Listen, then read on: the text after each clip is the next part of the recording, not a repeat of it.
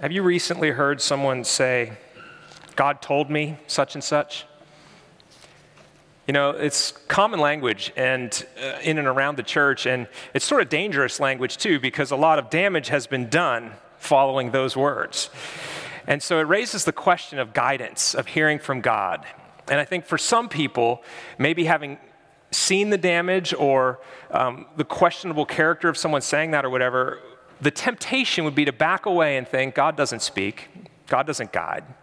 A lot of times people will say, The Lord told me, and they won't tell us how they heard.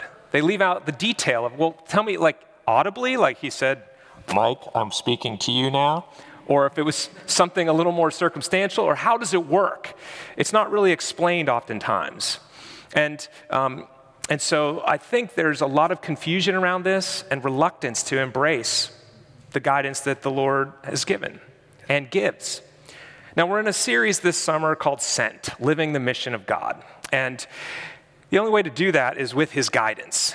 And I want to um, make the clear statement that nothing has changed since the book of Acts until now, with one minor exception that is actually in our favor, and that is simply that we have all of the letters that were in circulation in the day bound in one book we have the canon of Scripture together. But aside from that, the same things that were present for the Apostle Paul and his companions are present for us.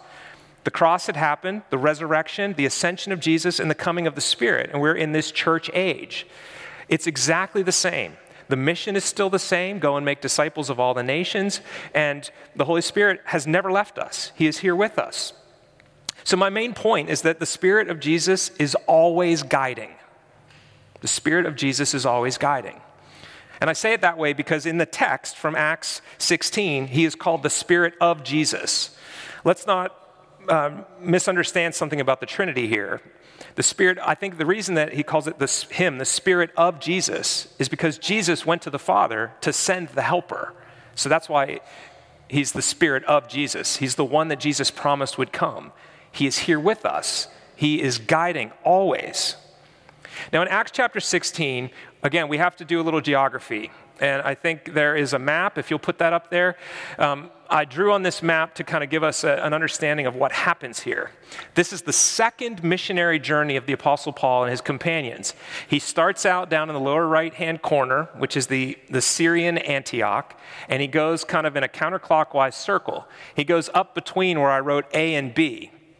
And his thinking was let's go back to the churches where, where we had proclaimed the gospel and strengthen them. And they go out on this missionary journey. And once he gets up to sort of the other Antioch, the one that's the Pisidian Antioch, which is right in the middle of modern day Turkey, they think, let's go down into what they then called Asia. Where I drew that big A, that's A for Asia, and B is for Bithynia. If you think Asia is like India and China and the Far East, that's what we call Asia. Back in the Roman days, there was a province called Asia, and it was literally only as big as that A right there. It was basically Western Turkey in modern, modern geography. They said, let's go down into Asia, because then Paul, thinking strategically, thought we could preach the gospel to the, those in Ephesus and the other cities around there. But in this text, it says, and they went through the region of Phrygia and Galatia, having been forbidden by the Holy Spirit to speak the word in Asia, in A. All right, so he doesn't tell us how. Like, how, how did the Holy Spirit forbid us? I don't, I don't know, but we don't have that here. But clearly, they can't go in there for some reason. And so then they attempt to go to Mysia and up into Bithynia, into the B area there, northern Turkey today. But then it says, and when, when we attempted to come up to Mysia um, and into Bithynia, the, Holy, the Spirit of Jesus did not allow them. So, passing by Mysia, they went down to Troas. So, Troas is right on above the A there. It's, on, it's a coastal city, it's right on the water. They went there. Now, while they were there, the Apostle Paul had a dream in the night. And in this vision, he saw a man from Macedonia. Macedonia is where that arrow is up at the top. And the man from Macedonia said, Come and help us. Come and help us. And Paul woke up the next morning, shared this with his companions, and they concluded that the Holy Spirit was, in fact, calling them to go across the water and bring the gospel into Macedonia. Pretty impressive how that guidance worked. There, was, there were two prohibitions and then a call. And this was the first mission trip to Europe, actually, what would become the European you know, Christian, Christian Center for Global Mission, started here. The Holy Spirit said, Nope, you're not going to Bithynia. You're going to come over here to Macedonia. And then eventually, Paul would go all the way on to Rome in his third missionary journey. And in his third missionary journey, he would go into this Asia and go to Ephesus and all those different cities. See, the Holy Spirit was guiding this whole thing. And it's not uncommon for a person, especially in missions, to think, oh, this makes sense. I'm going to go share the gospel here, only to find that the Lord says, You thought you were going there, but I'm actually sending you here. In, in his book called The Acts of the Holy Spirit, A.T. Pierson gives a quick list of a couple of missionaries. He says, Livingstone tried to go to China, but God sent him to Africa instead. Before him, Carey planned to go to Polynesia in the South Seas, but God guided him to India. Judge, Judson went to India first, but then he was driven on to Burma. These are some of the, from some of the stories and accounts of pretty well known Christian global missionaries. They set a plan I'm going to go to this people group, and somehow they were guided elsewhere. The Holy Spirit, the Spirit of Jesus, is always guiding all of his people all the time. Not just the Apostle Paul, not just famous global missionaries, all of us.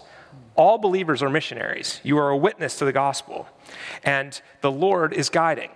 Now, here's the trick though God doesn't always give us a clear word like we'd like to hear it. Listen to what he said. This is, I'm going to go to two other texts here. I'm going to go back to Numbers and tell you about what happened when Miriam opposed Moses. They decided, Miriam decided, well, why does God only speak to Moses? Doesn't he also speak to us? And the Lord addressed this directly. In fact, he called them to come to the tent of meeting in a big glorious cloud, his presence descended, and then he said, I want to talk to you. And he said this Hear my words. If there is a prophet among you, I, the Lord, make myself known to him in a vision. I speak with him in a dream. Not so with my servant Moses. He is faithful in all my house. With him I speak mouth to mouth, clearly, and not in riddles. And he beholds the form of the Lord. Why were you not afraid to speak against my servant Moses? Now, there's a discipline thing going on there that the Lord's doing, but notice what else he's doing here is he's explaining something to us that's helpful. For prophets, for others, the Lord gives riddles, visions, dreams. Moses was unique in that God spoke mouth to mouth to him, told him verbatim things like, here are the Ten Commandments, and gave the wording. He was very clear and direct. And lest you think that's just an Old Testament thing and it's not somewhat similar uh, still today, listen to what the Apostle Paul says when he's talking about the charismatic gifts in worship tongues, prophecies, words of knowledge, all these different things. He says, and this is a famous passage that's often read at weddings, but it has little to do with weddings actually. It's, it's about corporate worship and the gifts being used in the church. It's from 1 Corinthians 13. He says, Love never ends. As for prophecies, they will pass away. As for tongues, they will cease. As for knowledge, it will pass away. For we know in part, and we prophesy in part. But when the perfect comes, the partial will pass away. When I was a child, I spoke like a child, I thought like a child, I reasoned like a child. When I became a man, I gave up childish ways. For now we see in a mirror dimly, but then face to face. Now I know in part, then I shall know fully, even as I have been fully known. Keep in mind, a mirror was not like the glass mirrors we have today. It was usually like a, a piece of metal that was polished, and it was a bad reflection. We only see dimly. The Apostle Paul is describing something about how the Lord speaks to us. There is an, there is a, an element of un- lack of clarity, and I think that's by God's design here, because some will press in in faith and ask the Lord to clarify, others will just dismiss it. Even Jesus' teaching was like that. He spoke in these parables so that some would press in and get more, and others would not.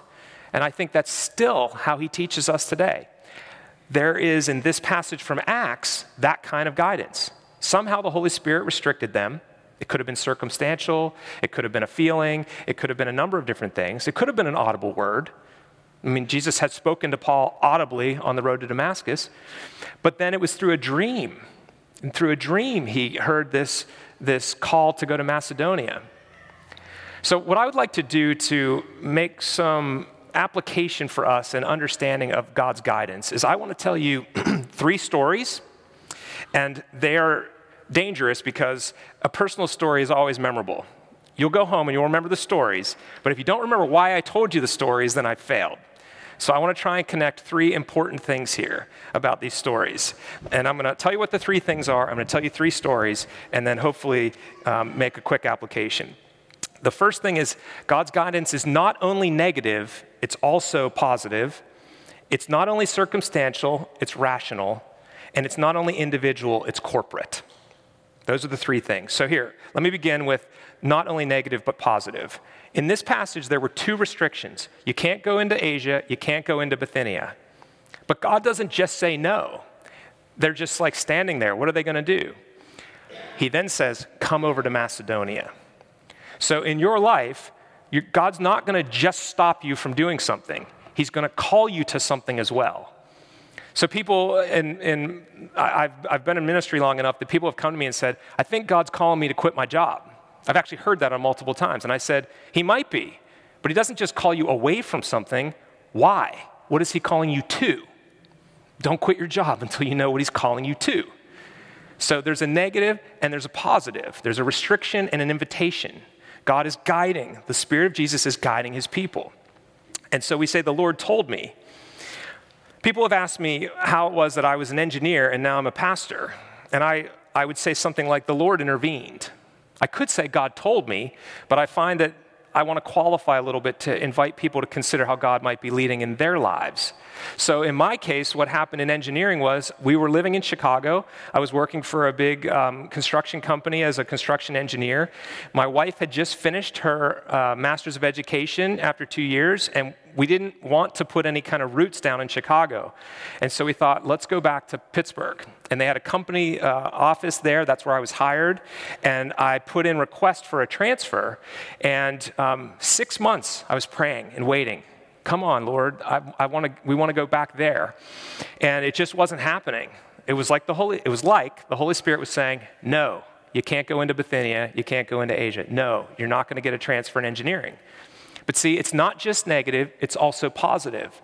At the exact same time that the six month period had come up, it was summer. My former youth pastor, Jerry, was coming through Chicago on his way to his parents' farm in South Dakota. He had a van full of kids, and he said, Can we stop and sleep on the floor in your apartment? You're kind of halfway. So he pulls in, he brings these kids. My wife was actually done with school, so he actually stole my wife, and they went, she went for a week on the mission trip. And right before that, he said, What's going on with you? And I said, Well, I'm trying to get back to Pittsburgh. And he said, I've got a job for you. I just had an intern back out that was in our intern, intern program. It pays $12,000, it's full time, it's an entire year, no other benefits. and, then he took, and then he took Heather to uh, South Dakota and left me alone in the apartment for a week in a job in a city I didn't want to be in to wrestle with that. And I made the decision, Heather and I you know, we prayed and thought and, t- and talked about it, made the decision to take it. So I resigned from that job thinking that my company was going to catch on with another big project somewhere in Pittsburgh, and then I could just jump back into engineering there. They had lost the bid on the convention center in Pittsburgh, which is what they would have needed dozens of engineers. And the best they could offer me was something down in West Virginia. And there was enough of a backyard bias that I was like, I will not go to West Virginia. Clearly, the Lord is not in that. And so I took this internship, and you know, the funny thing is, I never looked back. I just started doing ministry as a, as a junior high youth ministry intern, and it just went from there, and the Lord just continued to lead me. But see, there was a, there was a prohibition, and then there was an invitation. It's not just negative, it's also positive. That's the first point. And the same thing was true for the Apostle Paul 2,000 years ago. Now, the second thing is it's not only circumstantial, but it's also rational. When Paul and the others get this vision and they start discussing it, it says, uh, verse 10, and when Paul had seen the vision, immediately we sought to go into Macedonia, concluding, concluding, I underlined it in here, concluding that God had called us to preach the gospel to them. Do you know how Dan got here? A couple years ago, we did a Wednesday night thing called Storytellers, and Dan and I told this story, but many of you might not know it. When Trip Prince, our associate pastor then, accepted the call to go to Texas, I really didn't think he was going to do it. He, had been, he and I had been praying and talking about this for a while, and I really was surprised when he came in and said, So we've, we've come to a conclusion, we're going. And I went, You're my right hand man, you can't leave but the Lord, you're the Lord's, I can't hold you. Um, and, I, and I went that week to the Lord and said, what, what are we going to do? You know, Trip was our contemporary worship leader. He was my associate pastor, and he was doing all of our AV tech stuff on the internet. He was running our website, our communications. He was holding three jobs on our team, basically. I went to the Lord and said, What are we going to do? What, what are you going to do, Lord? I, I need help. Well, several years ago, prior to that, I was at a conference and I ran into Dan. He was in my youth group many years ago, and I hadn't seen him for, I don't know, half a decade probably, I would guess. I'm in this huge procession of all these clergy going up to this worship service, and Dan was sitting there. He saw me, and he came up to me after the service and said, Hey, I haven't seen you in forever. What's going on? We sat down, had a cup of coffee, talked through some things. It turns out he was in ministry. He was at a church in Columbia, South Carolina, Church of the Apostles. He was in seminary and was married or about to be married at that point. And he was already married, and Carrie was about to finish nursing school. They, had, um, they, they, were, they were making plans and doing all sorts of stuff. And I, I got home and I sent him an email, and I just said, Hey, it's so good to catch up with you. Let's stay in touch. And then I, and I didn't hear anything back, and I promptly forgot about it. Well, the week that Trip left, eh, or told me he was leaving, and I started praying about this, Dan sends me an email that goes like this Hey, Mike, I just got your email from three or four years ago. It was hung up in our church's server and it just came through. What's going on?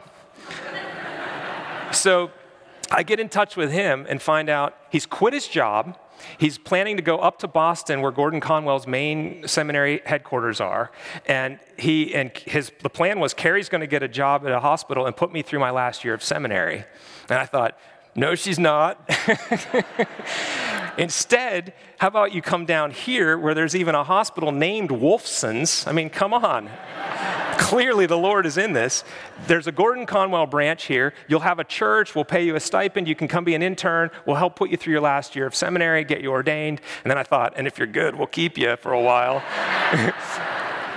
now, is it fair to say, God told me? I, I think it totally is right? It's not just circumstantial, it's also rational. We thought through it and it made sense. It, it, it, wasn't just, it wasn't written in the sky. The Lord didn't give me a word that said, I'm sending Dan Wolf to you. We looked at the circumstances, we reasoned together. It made sense to his family and household and where they were. It made sense to our church and what we needed. And we went, The Lord has spoken. Come on down. And that's what happened. It's not just circumstances, it's also rational to think through this. All right, now the third thing is that it's not just individual, it's corporate. So Paul gets this dream in the night man from Macedonia, come over. And then it says they, we, it goes into the plural. We concluded. They got together and they thought through this and they came to a conclusion. Now, here's my third story. Several years ago, I felt like the Lord was telling me, I'm changing the church's name. I was sitting over there. We were doing morning prayer. We read from First John, where um, Jesus actually changes Peter's name in that interaction. And I, and, it was Andrew that had brought Peter to the Lord. His, you know, and the whole thing. And I felt like, yeah, God's changing our name. I got this very clear, strong impression. And I made the assumption he's going to change our name to St. Andrew's Church because I know a number of St. Andrew's churches that I highly regard, and it just seemed to make sense to me but that was me individually. I got the first part right and got the second part wrong. But it's not just individual, it's corporate. So I began to share with the vestry and some leaders, and then with the whole church. And I found a, a, surprisingly strong reaction to what I thought we'd call the church. And instead, an incredibly spirit anointed clarity that we're going to be called not New Grace Church anymore, but Grace Anglican Church. And to my surprise and delight, I never got, I, I didn't get a single complaint 500 people come to this church on a Sunday. Not one person said, bad idea. I mean, the whole church just went, this is what it's supposed to be. It was not just individual, it was corporate. I got part of the message, but then the church got the rest of it, and it was clear, and it made sense. It still makes sense. It's not just individual, it's corporate. So I've told you three stories here me going out of engineering into ministry. Can you remember why? Did you write it down? I wrote it down. It's not only negative, it's also positive. He shut down an opportunity to work in that company and opened up another opportunity. The second story I told you was it's not just circumstantial, it's rational. I told you the story of Dan and us reasoning together with all the circumstances. It was circumstances and it was reasoning together. And we went, okay, this is what it is. And then the third story about the name change. It wasn't just individual, it was corporate to be shared with others and discerned in the body together. Now, here's what to do with these three things one, expect the Holy Spirit to guide you. The sheep hear the shepherd's voice recognize there are a number of ways this happens. It could be through a dream, it could be through a word. It could be through a scripture verse given to you three different times in a week. It could be through something someone else says to you. It could be through circumstances. He uses all sorts of things to guide. The Spirit of Jesus is guiding still to this day. He's guiding you. So expect it. And then the second thing is obey it. If you think He's telling you something, act on it. You'll find out then if he is. Act on it, obey it. May we be a church that listens and is guided. He is leading us in this mission. We don't have to figure it out by ourselves. Thanks be to God. Jesus said, I will send you a helper. And the helper is here with us and guiding this church corporately and each person individually. So let's listen. Let's obey when he speaks. And to God be the glory. Would you pray with me? Lord, I thank you that you have not left us alone but your Holy Spirit is here with us. Lord, would you open our eyes to behold? Would you open our ears to receive? And would you give us the courage to follow? I ask this in the name of Jesus. Amen.